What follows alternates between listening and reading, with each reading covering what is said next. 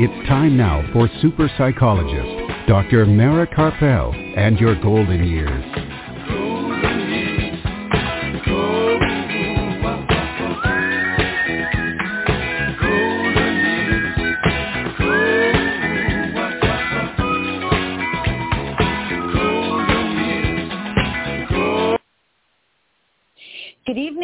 Welcome to Dr. Mara Karpel and Your Golden Years this evening and every Sunday evening at 5 p.m. Central Time and at 6 p.m. Eastern Time right here on blogtalkradio.com and on drmarakarpel.com and also now on Apple Podcasts. And today is Sunday, September the 12th, 2021, and I'm psychologist Dr. Mara Karpel, and we are back live from beautiful and still very hot Austin, Texas. And I hope that you're all staying safe wherever you are this evening, and we hope that we can entertain you and inform you with this great show we have in store for you this evening. And Art Mendoza of Accomplice Entertainment is here with us uh, to produce the show, make it run smoothly as usual.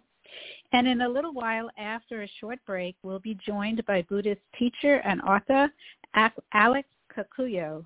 And he's a former Marine, and he'll be, here to discuss his new book, Perfectly Ordinary, Buddhist Teachings for Everyday Life, as well as some other topics of his online meditation talks, such as self versus non-self, and avoiding the spiritual bypass trap.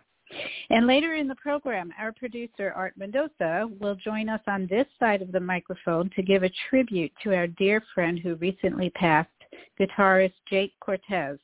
And we'll be playing some of Jake's music. And along the way, I'll talk a bit about self-compassion for a more passionate life, even during these difficult times with all of the obstacles that um, we see before us.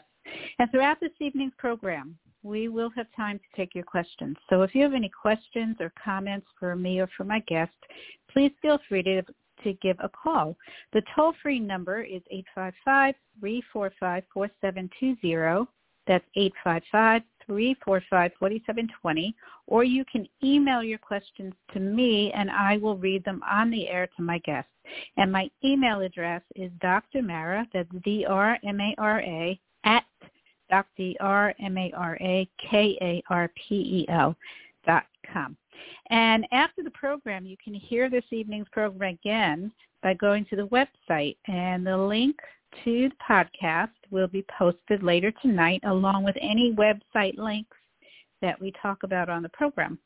And you can also hear the podcast in as soon as five minutes after the show ends by going directly to Blog Talk Radio. That's B-L-O-G talkradio.com slash your golden years. And it will also be on Apple Podcasts five minutes after the show ends.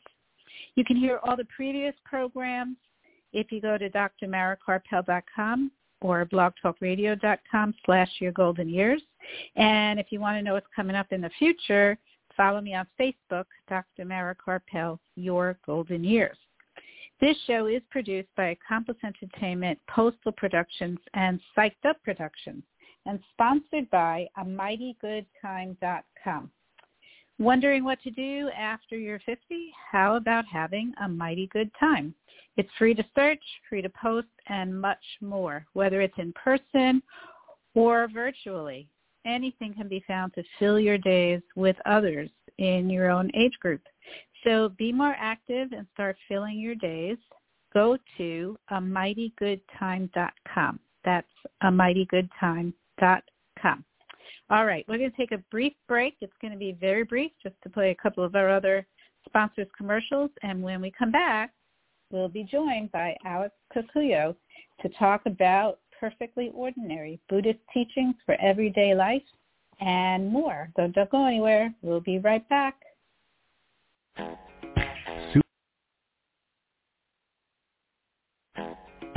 Super psychologist Dr. Mara Karpel will be back after words from our sponsors.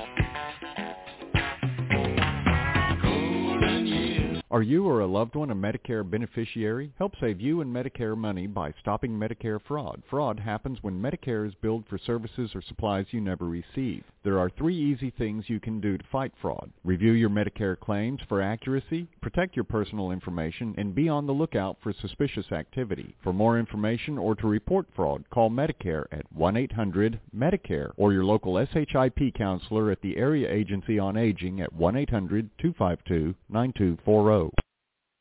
Worried about memory loss? Dr. Ronald DeVere, certified neurologist and director of Alzheimer's disease and memory disorders in Lakeway, has been helping those with dementia and memory loss for over 12 years. Specializing in the diagnosis, treatment, and counseling of those with memory loss and dementia, Dr. DeVere also has a book to reduce your worry and fear by knowing the facts. Memory loss, everything you want to know but forget to ask. Available now on Amazon.com. Dr. Ronald DeVere, Alzheimer's disease and memory disorders center in Lakeway, and his book Memory Loss, everything you want to know but forget to ask. For more information or to schedule an appointment, call 512-261-7909. Please visit us on the web at www.drmarakarpel.com.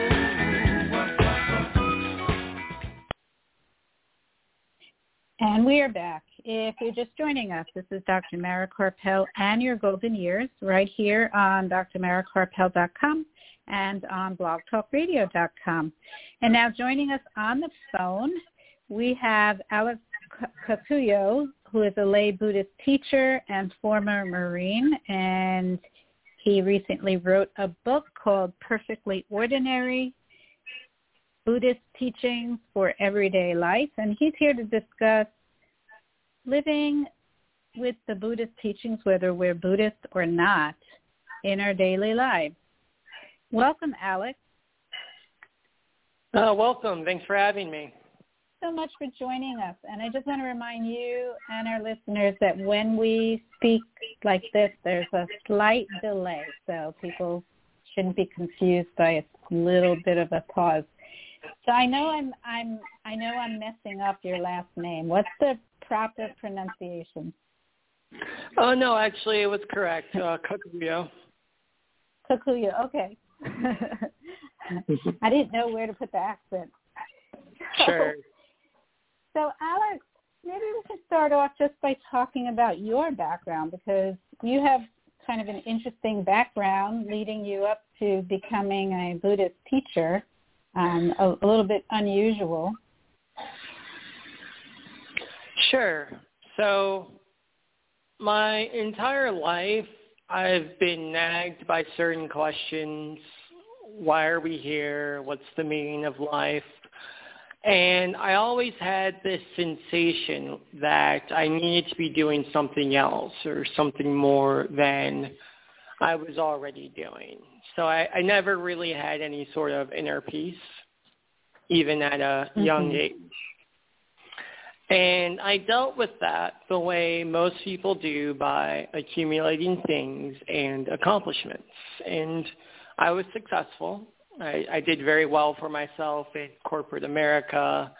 I earned a bachelor's degree in philosophy. I spent eight years in the Marine Corps serving in Iraq and Afghanistan. However, the inner peace that I was looking for never came. I would say the breaking point was probably while I was working in corporate America, I had a sales job at the time, and I was one of the top people in my company. So they rewarded me with a big bonus check and a fancy vacation, me and some of the other top people. And I got my check. I went home, sat on the couch, and kind of just waited for some feeling of happiness, some feeling of peace to come over me. And I waited and I waited and it never happened. Mm-hmm. And in my mind, I just realized that if this wasn't going to do it, then nothing would. So out of desperation, I started to look towards various spiritual paths. Uh, one day I, I stumbled upon Buddhism, walked into a Buddhist temple, and just really felt at home. Mm-hmm. Uh, the mm-hmm. training wasn't easy. A lot of it, the chanting, the meditation was very foreign to me. But I felt so good afterwards that I knew I was onto something. And that's been the last 10 years of my life. Mhm. Mhm. And and now you are a a, a lay Buddhist teacher, mm-hmm. correct? That's correct. Okay. And um, so do you have your own groups of students that come to you to, to learn about Buddhism? Yes. So the focus of my ministry is making things as available to people as I can. Mm-hmm. So I made the decision early on to have all of my teaching be online, either through my YouTube channel, uh, which is you can find that through my name, Sensei Alex Kakuyo, uh, through my blog, The Same Old Zen, through my book, Perfectly Ordinary Buddhist Teachings for Everyday Life. Uh, the internet is truly wonderful because everyone has access to it. Well, boy, so, the timing was perfect. Yeah. so I I have a sangha that, but we meet online as opposed to uh-huh. in person. So that's been very fortunate given the last 18 months for sure. Exactly. Everybody else is scrambling to figure out how to do this online thing. oh, okay. And that's great because I've actually appreciated in the last 18 months being able to take classes and workshops with people that I always wanted to attend the workshops, but I couldn't get to them physically. Sure, sure. There's the cost of time. There's the cost, frankly, of money with plane tickets, gas, etc. So uh, the beautiful thing mm-hmm. about teaching online is that they're available to people whenever they need them. Yeah, yeah, absolutely. So, so what led you to writing Perfectly Ordinary? Yes, so one thing that I struggled with early in my practice was finding a book that was both comprehensible, uh, that I didn't feel like I was reading some sort of an academic text, but also mm-hmm. was useful in my daily life, in my daily experience. And what I found was that most Dharma books aren't accessible to people. Either they are written from the viewpoint of and for monastics, so mm-hmm. the idea is you either already live in a monastery or you will soon. Or they're written from the perspective of a sociologist or an academic who may not even be practicing Buddhism, but they spent many years in Tibet or Nepal or Japan. So they speak about it from a historical academic sense, uh, mm-hmm. discussing mm-hmm where words come from and the nature of specific kanji, the history of a temple, etc. All very interesting, all very good knowledge, but again, not something that's helpful when I'm stuck in traffic, when I'm washing right. when uh-huh. I'm upset with my spouse.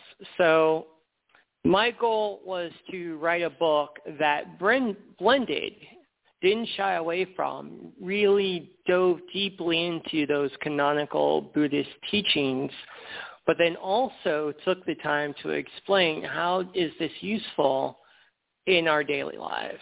How can this help us when we have to pay a bill with money we don't have, when we're working a job we don't like, when we have relatives that we don't get along with? Uh, how, how can Buddha help us in those moments? So that's really right. the, the focus of the text.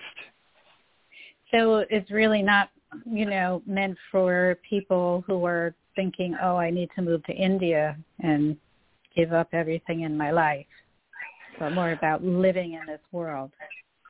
Yeah, yeah, exactly. It is, it is not meant for anyone who plans on moving to India um, or or any other place really. It, It is meant for people who've made the decision I want to walk a spiritual path, but I want to walk it in the midst of my family and my friends.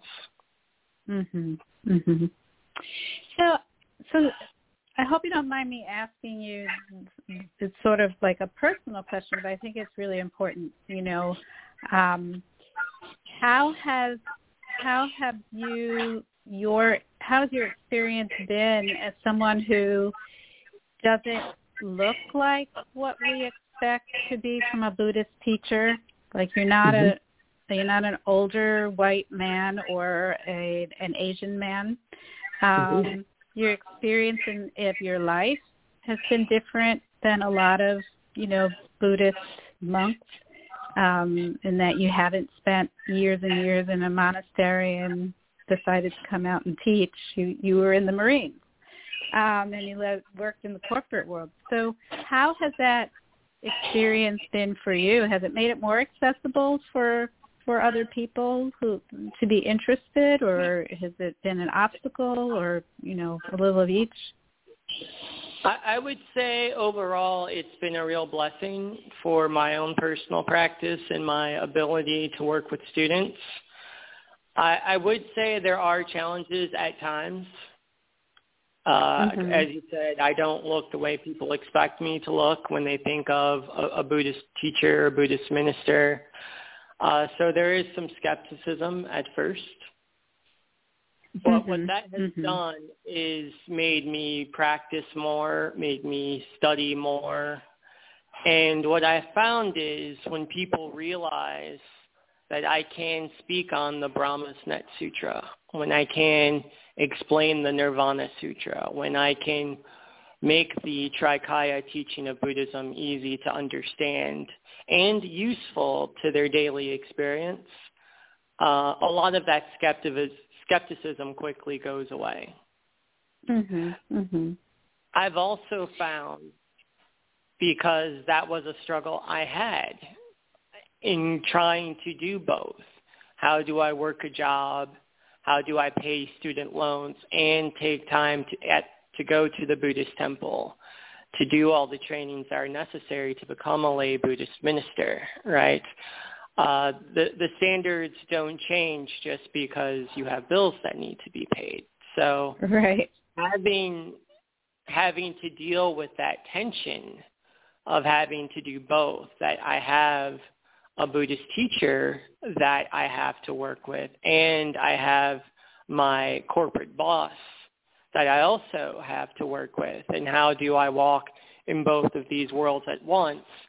Having lived through those struggles, I have, I think, a easier time than most helping others to do the same. Yeah, that would make you know, and and really in in Buddhism, those challenges are seen as you know, positive things, right? Because there are lessons in them. Absolutely. Absolutely. The difficulty is the way. Right. So, you know, I, you know, I'm aware that there are a lot of listeners who are not Buddhist practitioners or don't intend to practice Buddhism, but you know, I found I as someone who has been practicing Buddhism for many years, but like I say practicing because I haven't achieved it. um, I, you know, I see it as a as a way of life that I think there are a lot of lessons, and certainly in your book, Perfectly Ordinary, there are a lot of lessons for living our lives, whether whether you practice Buddhism or you practice another, you know, faith or spiritual path or no spiritual path at all but it seems mm-hmm. you know that you've really touched on the the main issues that people deal with in life so so maybe you can kind of give us a couple of like an insight into your book um just like what are some of the main teachings um, that could help us, whether you know we're on that Buddhist path or not.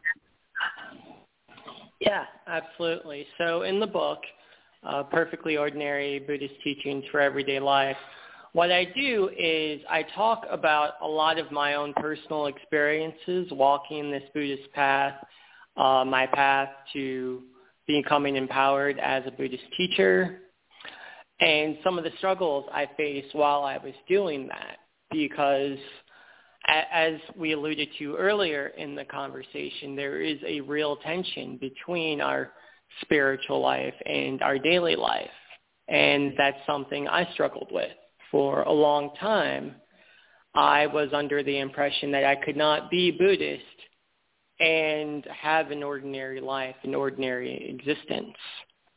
So trying and learning how to blend these two things together is a big focus of the book. I also focus on sort of the core teachings of Buddhism in the Four Noble Truths and the Noble Eightfold Path. So the Four Noble Truths state life is suffering. Suffering is caused by desire. The way to end suffering is to end desire. The way to end desire is the Noble Eightfold Path. And then mm-hmm. the Noble Eightfold Path is right view, right intention, right speech, right action, right livelihood, right effort, right mindfulness, right concentration.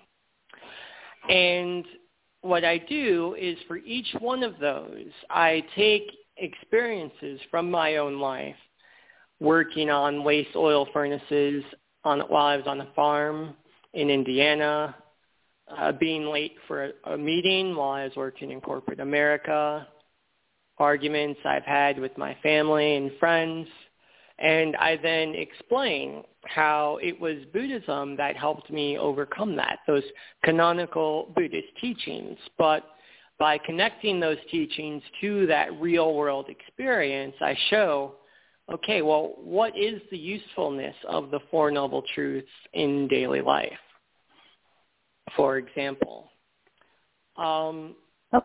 well, one really good example, I think, is that first noble truth, which states uh, life is suffering, and that's that's very pessimistic, right? It's very mm-hmm. scary mm-hmm. at 1st mm-hmm.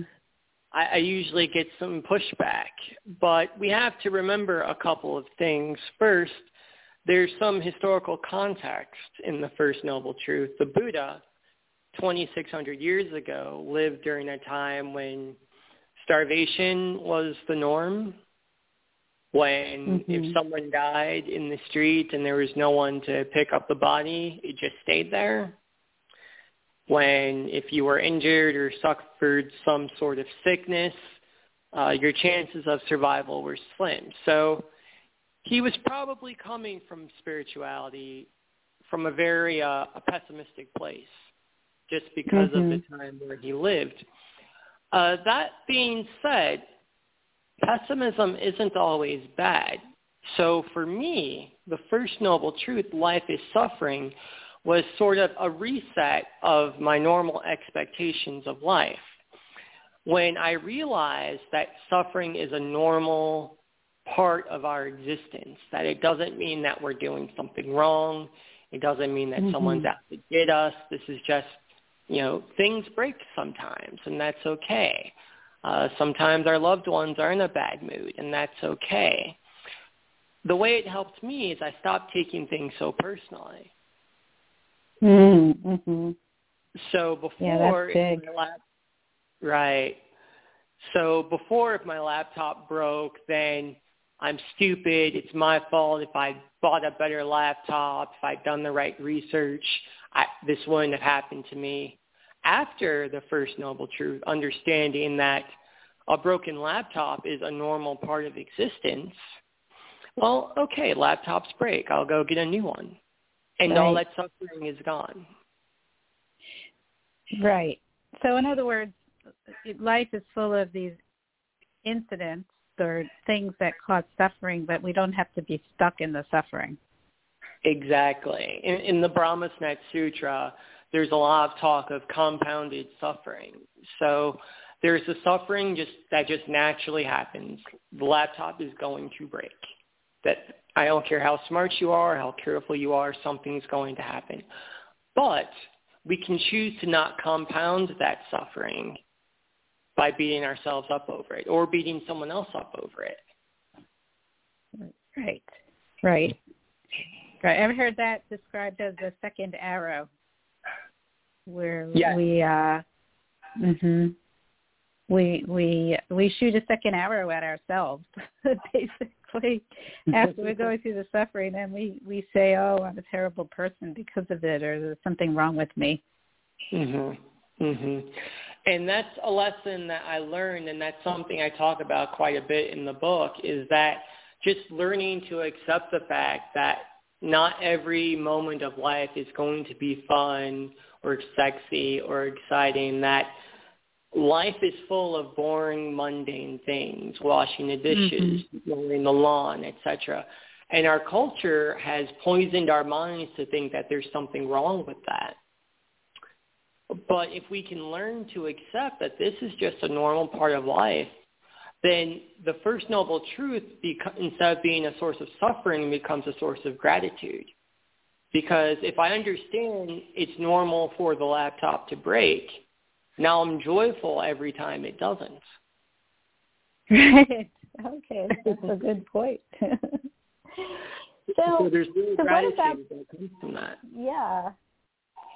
You know, what about the bigger things? I've been watching your YouTube videos and you have so much, so many lessons in there, but I particularly focused in on the, your discussion about what's going on right now where it's like it's not just the laptop breaking but like we're you know we're in a pandemic. We're dealing with becoming aware of social justice issues.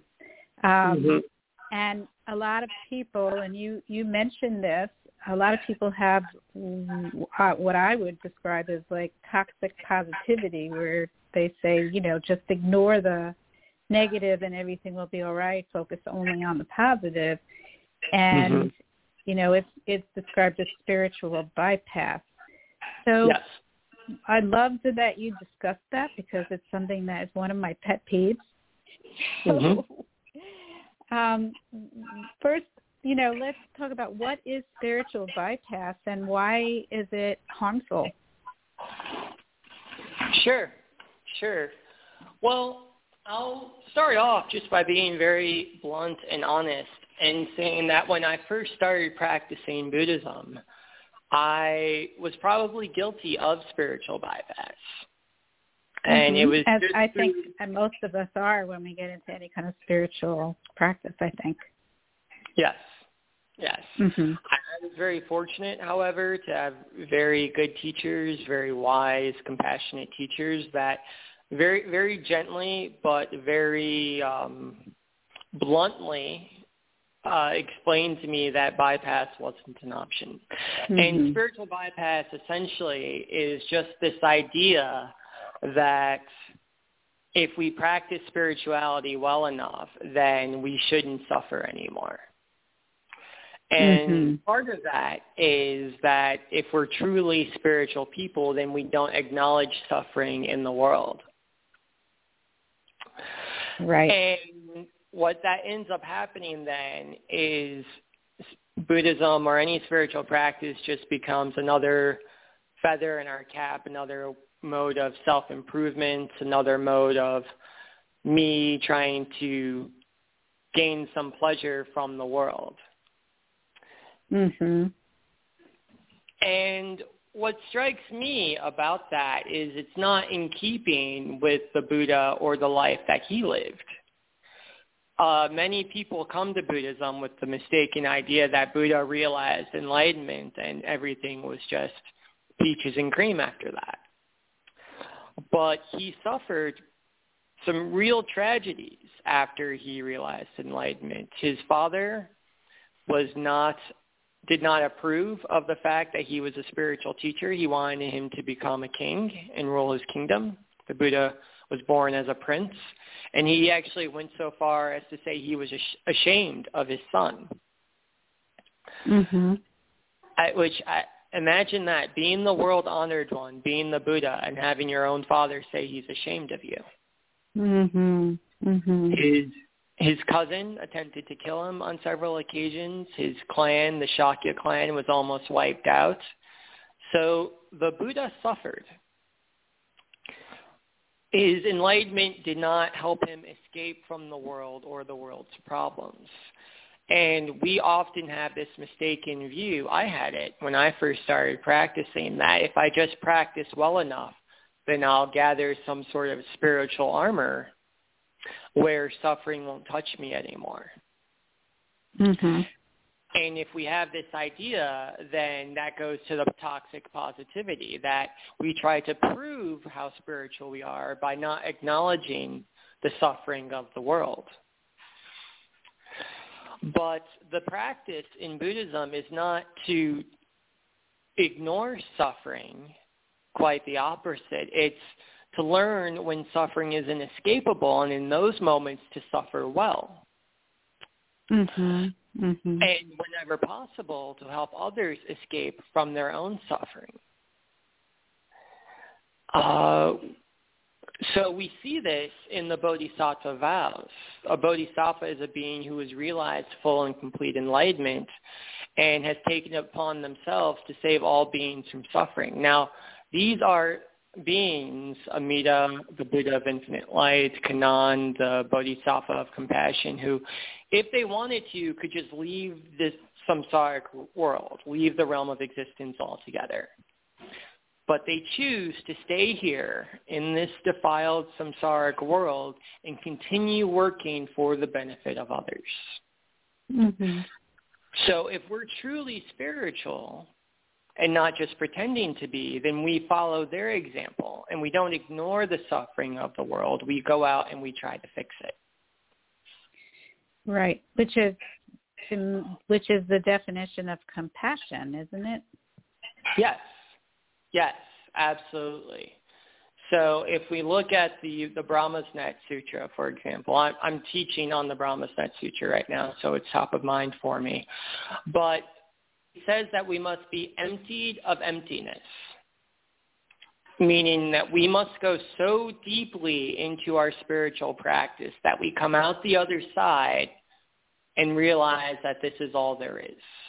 And then we mm-hmm. work for the benefit of others out of that wisdom we've gained through our spirituality. I often use the example of our hands. So if my hands are cold, I put them in my pocket. If they touch a hot stove, I pull it away. There's no thought of, are they good hands? Do they deserve my help? I understand instinctively my hands are a part of who I am, so I care for mm-hmm. them.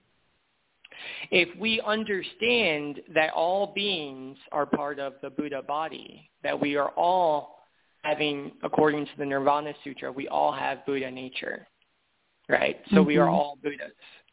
So if we all, if we understand truly that we are all part of the same Buddha body, then I look at you and I see my own face.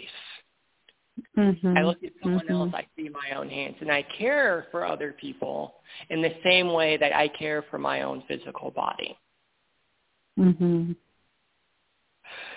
So, I, I think this is a really important topic, especially in a time like now where we can see very, mm-hmm. very clearly that what I do, even if I think it's just for myself, has a has an impact on everybody else in my community and even in the whole world. Yes. Yes, 100%. Um, mm-hmm. As we're talking about this, I'm thinking about the, the Vimalakirti Sutra, and we have Vimalakirti, who's a layperson. So he's not a monk. He's not, um, he is a great teacher, but he's not a monk. He, he's a scholar, actually, and he lives a daily life same as everyone else. And they asked him, uh, one of the monastics, Shariputra, asked him, where were you in your past life? And Vimalakirti says that he was in a heaven realm. So here we have an individual who was in the Buddhist version of heaven, one of them, and he chose to leave that so he could come to this samsara world and out of compassion for all sentient beings help the people here. Mm-hmm which is mind-blowing to me. For someone to leave heaven and come to earth to benefit other beings, to save them from right. suffering. And but I think it seems like, go on, go on. oh, I, I was just going to say, the wisdom of this practice, when we truly learn to embody it, makes that very easy for us to do. So it's mm-hmm. hard for us to imagine our own defiled state, but for fully realized, fully enlightened beings, there's no other choice. There's nothing else we can do when others are suffering. Thus, this, mm-hmm. this spiritual bypass, this idea of my spiritual practice makes me above the suffering of the world, it, it, it's not possible. Right, right. So you know, I, I think you know there's a, there's a very large group, you know, of of different paths that people are taking where they're saying, well, if you just imagine the positive, if you just think about the positive things, you only pay attention to the positive things, then nothing bad will really happen to you. And and to me, not only is that dangerous and bad for us because we're likely to be disappointed and crash and not have the resilience to get back up because we weren't expecting it. Um, mm-hmm. But also, I think it's cruel to Absolutely. the people around us. Absolutely. Absolutely. Mm-hmm. And this is why the, the, first noble truth to me, instead of being scary, is such a beautiful teaching. Because if we accept life is suffering, period, I, I love Buddha as a teacher because he just smacks us in the face with, with the truth. Then the uh-huh. next question becomes, well, what now? How do we respond to that suffering? So if we walk this path, it makes it impossible for us to turn away from the suffering of the world because it's literally the first teaching that Buddha offers us. Mm-hmm. Like this mm-hmm. suffering, mm-hmm. do something about it. First, we do something in our own lives, examining our desires, figuring out which ones are healthy and life-affirming, which ones we need to put aside. And then as we continue with that practice, we start doing the same for others mm-hmm. because we're all connected. So my life, by extension, whether I can see this or not for myself, naturally affects yours. I always explain as if if you're living in a house with roommates. Right? So if you choose to listen to your music with headphones, then you get to enjoy your music and you don't bother anyone else. If you listen right. to your music on your stereo and it's turned up as loud as it can be at 3 a.m. in the morning, now you're creating a huge amount of suffering, not only for yourself, because you're probably hurting your hearing, but also for your roommates who are trying to sleep. Mm-hmm.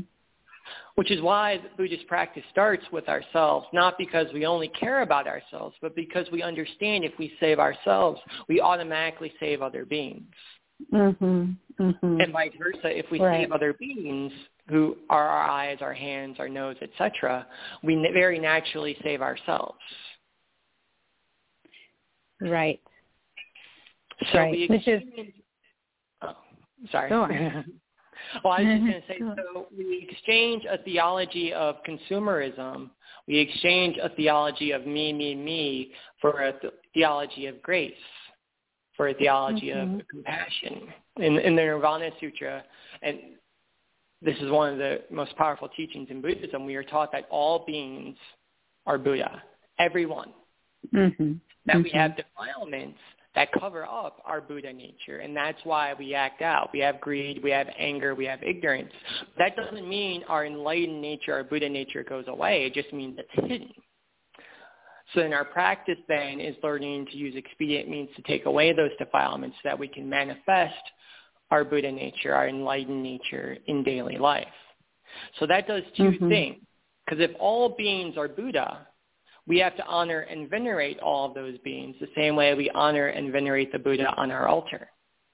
I can't bow to the Buddha in my meditation hall if I'm not willing to bow to the Buddha in the street or the Buddha in the shopping center or the Buddha who's working in the cafeteria. Right. I can do all or I can do none. Mhm. Mhm. Yeah, and I always talk about how um it's not possible to live a passionate life without having compassion for other people because as you said, you know, it benefits us when we are compassionate towards other people. It it it makes our life have more meaning. Yes, absolutely. And that, that goes again to this idea of interconnectedness, that we're all part of the same Buddha body. Mm-hmm. Right? Mm-hmm. So if I take care of my heart, by extension, I'm taking care of my lungs. If I take care of my lungs, I'm by extension taking care of my brain. So we understand this intuitively when we think about our physical selves, our physical body. But if we expand that compassion, we extend that understanding to the entirety of the Buddha body, and we understand that all people are a part of the same thing we're a part of, then we understand that if I help my neighbor, I'm helping myself. Right. Right. Yeah, uh, uh, this week could go on and on, Alex, and I would love to have you come back because there's just so much, and you have a lot of wisdom about all of it. Um, but if people are interested in taking your on, you know, being part of your online sanghas or watching your YouTube videos or reading your blogs or reading your book, um, mm-hmm. what are the best ways that they can do that? Oh, absolutely. So uh, my book, Perfectly Ordinary Buddhist Teachings for Everyday Life, is available wherever books are sold. Probably the easiest places to go would be Amazon, or if you want to support independent uh, bookstores, you can go to bookshop.org okay. and uh, pick it up there. In terms of my teachings, like I said, I, I place them all online free of charge because I want to make this as available to people as I can, following the example of the Buddha. So my mm-hmm. blog, where I do most of my writing, is at thesameoldzen.org, exactly as it sounds, all lowercase.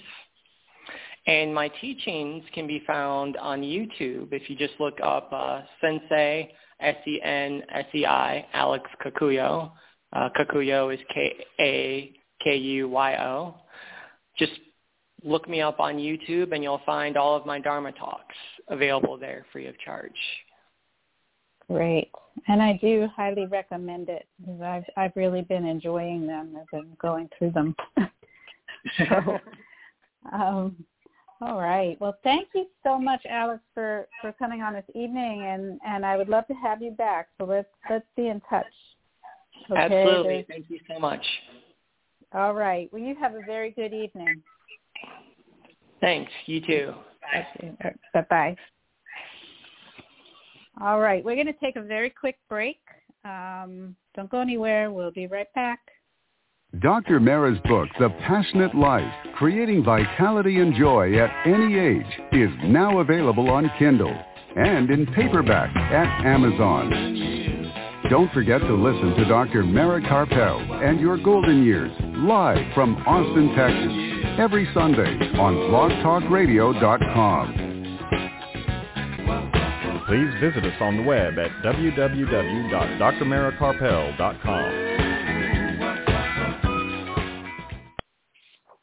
All right. Um, you know, over the past few weeks, I've been talking about following our passion in spite of everything that's going on in the world. But I think that we really touched on the main issues in our discussion with Alex this evening.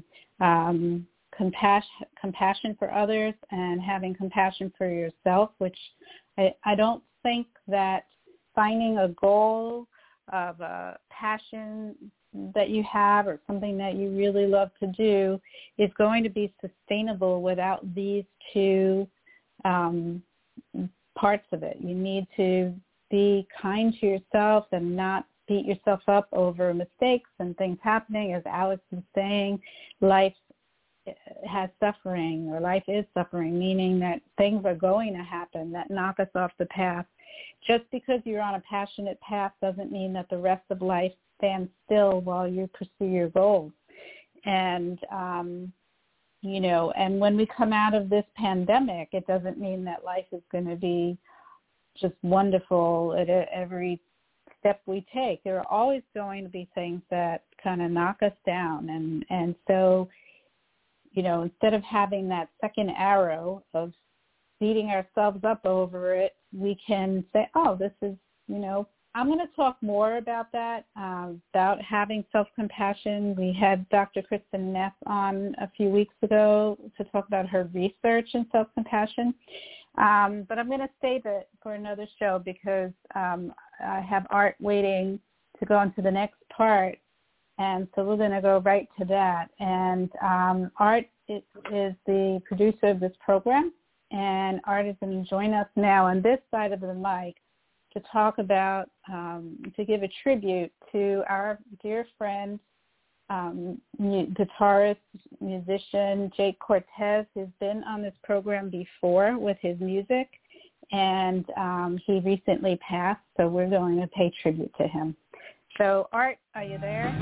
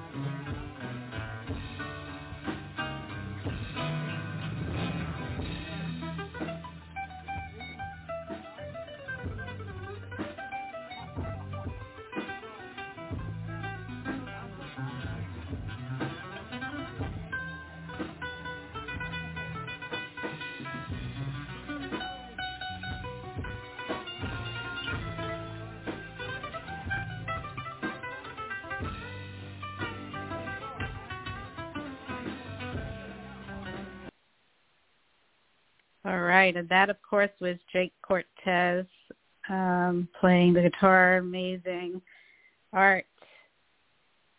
Yeah, there? Jake Cortez. Jake Cortez is probably one of the finest guitar players I ever shared the stage with or played alongside. And I've played with a lot of great people. Um, Michael Rodriguez, Eric Johnson, um, Claude Morgan. I can name several more, but I think what's uh, really amazing is that he could play anything at any time without knowing the music. And that is uh, the sign of a master. Uh, I've never been schooled in music. All I do is create it and play it and hire the people to do the lead instruments and all the other uh, percussions, etc. But uh, if it wasn't for Chris Christopher Hardcastle, I would have never met Jake Cortez. He got in touch with me about 11 years ago, 11 11, uh, yeah, about 11 years ago, and said, you got to see this guy playing at Coco, Coco's on the island. And uh, I went and saw him and was blown away, not only of how he performed, but also how kind he was. And uh, everybody will say that about him. He was such a kind, beautiful person, even though he looked like he was a uh, a bill collector for the mafia. he was a little frightening, but beautiful, beautiful human being. And, uh, he was always on his motorcycle with his black leather jacket always, and his tattoos. he had uh, he rode he rode his bike, or he drove his uh, Chevy, which was a classic with the big old wings on the tail tail lights. And uh, he said, "Do you know that I don't have to have seat belts because of the year this car was made?" And it was surprising because he was that detailed about everything. He worked on his cars, he worked on his motorcycle, he worked on his instruments, and uh, quite an amazing person. And it's just sad that uh, we lost him. But that mm-hmm. first song do with the uh, song from uh, Jimi Hendrix, Little Wing, with uh, Brian Weimert, another incredible guitar player and uh, how he just performed at my celebration and uh, Dr. Mara Karpel's celebration on the island. And uh, this next song I'm going to play is the song that uh, he played at, uh, we did a benefit for a friend of ours. And uh, it's, it's a song that I wrote. And uh, one of my favorite uh, leads are what he plays in the song. It's a short piece of it but uh, the name of the song is Punta Mita Time. And uh, this is it. CT just flows through my mind. Oh, the lumens. It takes us back to the place. Pizza time.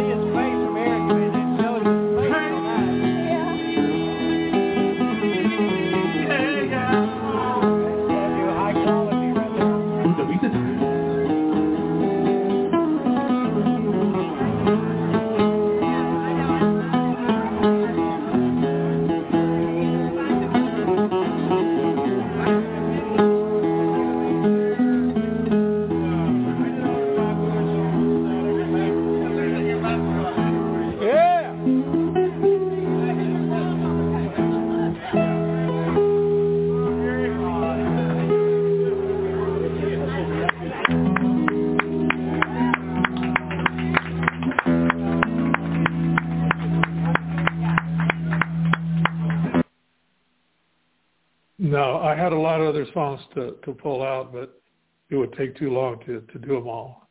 And uh, I'm getting all the uh, videotape that I shot of him throughout the years and making a uh, a gift for his brother and sending him a flash drive of all the video that uh, I shot of him. Incredible artist and, and just a beautiful human being.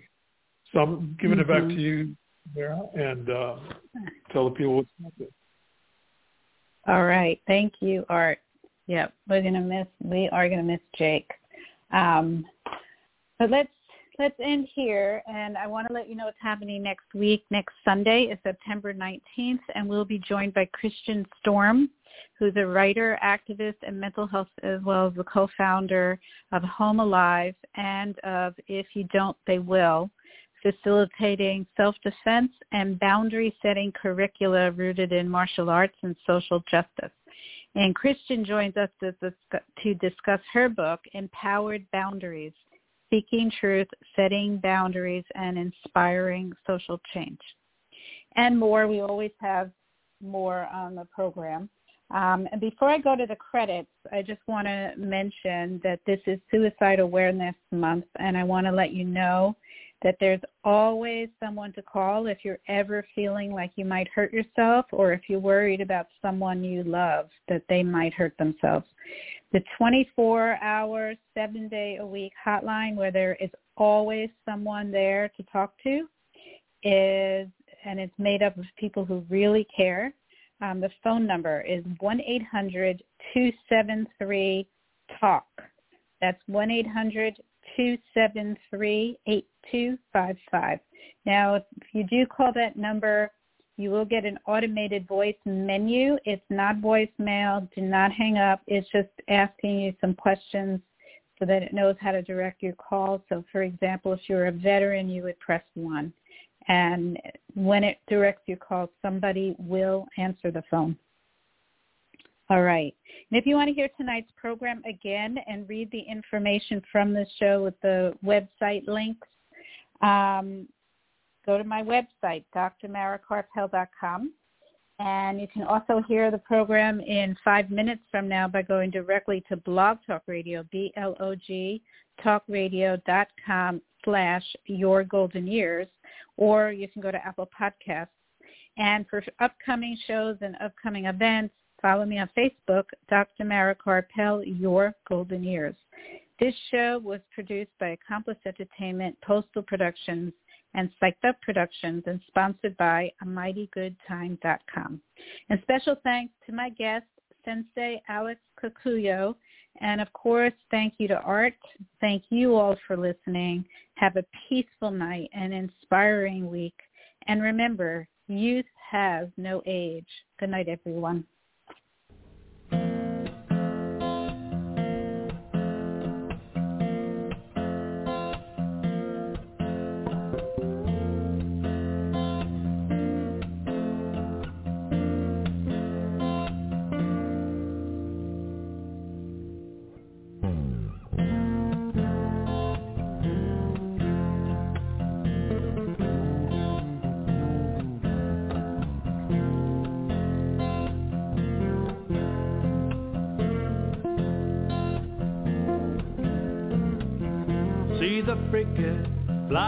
High now shows a man where to fish. Watch me send it, he lies in his hammock, teaches tourists how to live, and he knows how to live.